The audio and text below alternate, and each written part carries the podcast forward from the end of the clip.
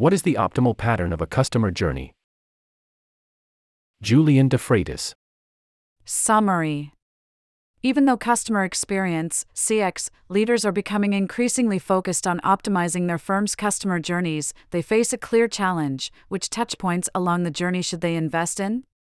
That is, which moments when the customer most managers now understand that they must deliver value not just through their offerings, but also from the entire customer journey. Doing so improves customer satisfaction, bolsters sales, and grows customer lifetime value. Yet, even though customer experience, CX, leaders are becoming increasingly focused on optimizing their firm's customer journeys, they face a clear challenge which touchpoints along the journey should they invest in? That is, which moments when the customer interacts with their brand are most impactful to their overall experience? A classic way of approaching this problem is to first slice up the customer journey into a sequence of discrete, serial stages, collections of touchpoints that serve the same higher function. The stages can be either relatively broad, example, pre purchase, purchase, post purchase, or fine grained, example, from motivation to information search to evaluation to decision to satisfaction to sharing. These stages then guide decisions like where to devote resources and where to collect the kind of data that provides more visibility into that stage of the journey. However, another way to think of customer journeys is as continuous patterns of mental experiences traced over time. For instance, consider four ways an experience with a home delivery furniture company might turn out. Figure 1 1. The furniture could have been immediately delivered in perfect shape. 2. Immediately delivered but damaged. 3. Delayed but undamaged. Or 4. Delayed and damaged. See more HBR charts in data and visuals. Clearly, some of these patterns are more satisfying and desirable than others. More broadly, thinking of customer journeys as patterns raises a new set of productive questions, such as which patterns are most successful? And what features of those patterns lead to success? Some have argued that the best patterns are smooth and frictionless, while others have made the case for patterns that fluctuate, given that they are likely to be more eventful and stimulating. Yet these debates have been mostly theoretical so far. To help shed empirical light on these questions, my co authors and I explored what kinds of patterns lead to successful outcomes, both when consumers have experiences themselves and when they hear about the customer experiences of others. Uncovering mental patterns of experience.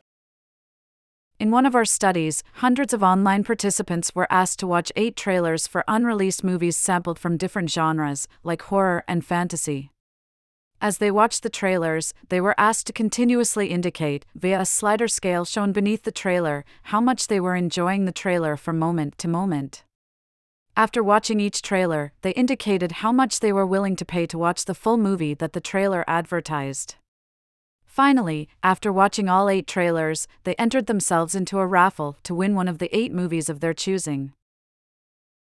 Although participants generated many different patterns of experience, we found that the experiences clustered into 27 common patterns. When we arranged these clusters from least to most successful, we found that participants were least willing to pay for movies in which their experiences were consistently negative or deteriorated over time, followed by experiences that fluctuated a lot. This might seem obvious, but it was possible that audiences might enjoy high peaks more when contrasted with boring moments participants were most likely to be willing to pay for movies in which their experiences were consistently positive or improved over time. This ordering also predicted which movies were chosen for the raffle draw. So, when it comes to consumers' mental experiences, not all fluctuations are created equal. Experiences that improve over time are more successful than ones that yo yo. Furthermore, experiences that do not fluctuate but remain consistently positive are also among the most successful. In a separate study, we found that when study participants learned about other people's customer journeys, they had the same reaction as we found in the movie study. They reported that they would be least willing to seek out a journey that was consistently negative, followed by a varied customer journey, than by experiences that were consistently positive or improved over time. Figure 2. See more HBR charts in data and visuals. How should managers invest resources?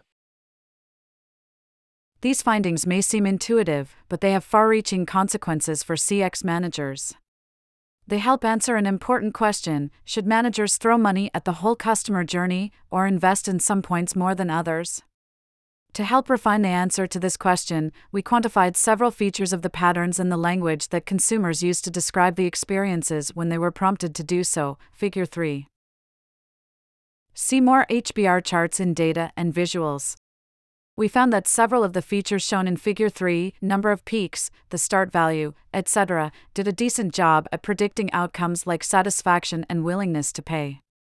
The best performing features across studies were the end value, slope, area under the curve, peak, and a sentiment score of the words that participants used to describe the patterns, i.e., whether the words were positively or negatively valenced. In other words, although consumers were influenced by whether the experience was overall positive, the area under the curve, they also cared about whether the experience ended on a high note, improved over time, and had a clear peak. Creating the optimal pattern. Our results suggest some action points for CX managers deciding how to allocate their limited resources toward improving customer journeys. Many of these may already be best practice in your organization, but you may be missing at least one of them. Think beyond just stage models. While stage models, which focus on the pre purchase stage, the purchase stage, and so on, are still handy, our finding suggests that companies should collect higher resolution data that unveils the underlying pattern of their customer journeys, such as by tracking the emotional content of how customers mention their brands on social media, or by enabling consumers to continuously upvote or downvote a branded chatbot's responses. Avoid yo yos. There is nothing wrong with adding variety and eventfulness to your customer experiences, but make sure it is the content that is fluctuating and not the mental experience of the customer. Although this is easier said than done, the mental customer journey should be as smooth and positive as possible, end to end. Leverage language. Some ways of gaining visibility into the customer journey, such as measuring search results, connections on social media, or geographic coordinates, may be costly or viewed as invasive by customers. Triggering backlash An alternative approach is to leverage the sentiment of the language that customers use to summarize their experiences, try to proactively collect such data as a window into the mental customer journey via quick one word summary prompts, or more standard approaches like Customer feedback surveys and reviews leverage language itself, not just 1 to 5 star ratings. End with a bang. Invest in later touchpoints along the journey, as when Disney World offers fireworks at the end of each day, or when furniture and retail firm Crate and Barrel conveniently brings all packages to your car. It is easy to think that once you have the customer's money, your work is done, but, as we saw, later events can still influence your long term bottom line, for instance. A home delivery furniture company can invest in predictive algorithms that allow it to start shipping inventory just in time for a given order. It could have checks and balances to prevent damaged inventory from ever being shipped. Ramp things up. If you have a set of stronger and weaker offerings, consider arranging these along the journey so that they ramp up from least to most. Impressive examples include increasingly entertaining events on a cruise, increasingly more special meals in a multi course menu experience, or increasingly high stakes matches in the FIFA World Cup, e.g., quarter, semi, and final. Notice how this option does not even involve adding more money at each point, but just smartly arranging the points to greater effect. Add a climax. Make one touchpoint particularly impressive, so that it becomes a memorable peak, as when patrons of Santouka Ramen are greeted by a chorus of servers, or when a chef visits their restaurant patrons, or when yoga studios offer hands on therapy midway through a session. In short, all managers should invest in customer journeys, yet how they think about the journey influences how they invest in it consider shifting from a stage-wise conceptualization to unveiling the underlying patterns of your customers' journeys and invest in their peaks, area under the curve, slopes, and endings. If you create the right patterns of experience in customers' minds, they will summarize their experiences positively. Read more on customer experience or related topics, market research, and Consumer behavior. J.F. Julian DeFreitas is an assistant professor in the marketing unit at Harvard Business School. He studies ethical intelligence, how the moral psychology of consumers colors their attitudes toward firms, and how firms can market in ways that are sensitive to these moral buttons in turn.